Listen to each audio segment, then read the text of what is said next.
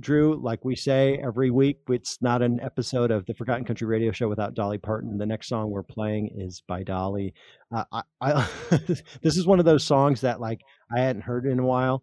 Went back and listened to it and realized, oh man, this is really dark. Yeah, Dolly's great at that though. And her angelic bird like voice is great at hiding some of those darker themes.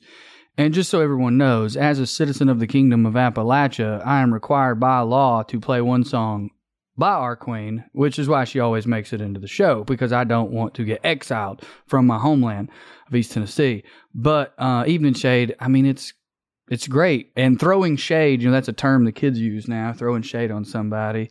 It's wild how much of that you kind of go back and look at some of the way the old folk talk and you're like, oh, that's not new slang. It's repurposed slang. Yeah. And, you know, this, this, uh, on this section of uh, of the show, we're going to talk about a few songs that involve burning down the house, and this is one of them.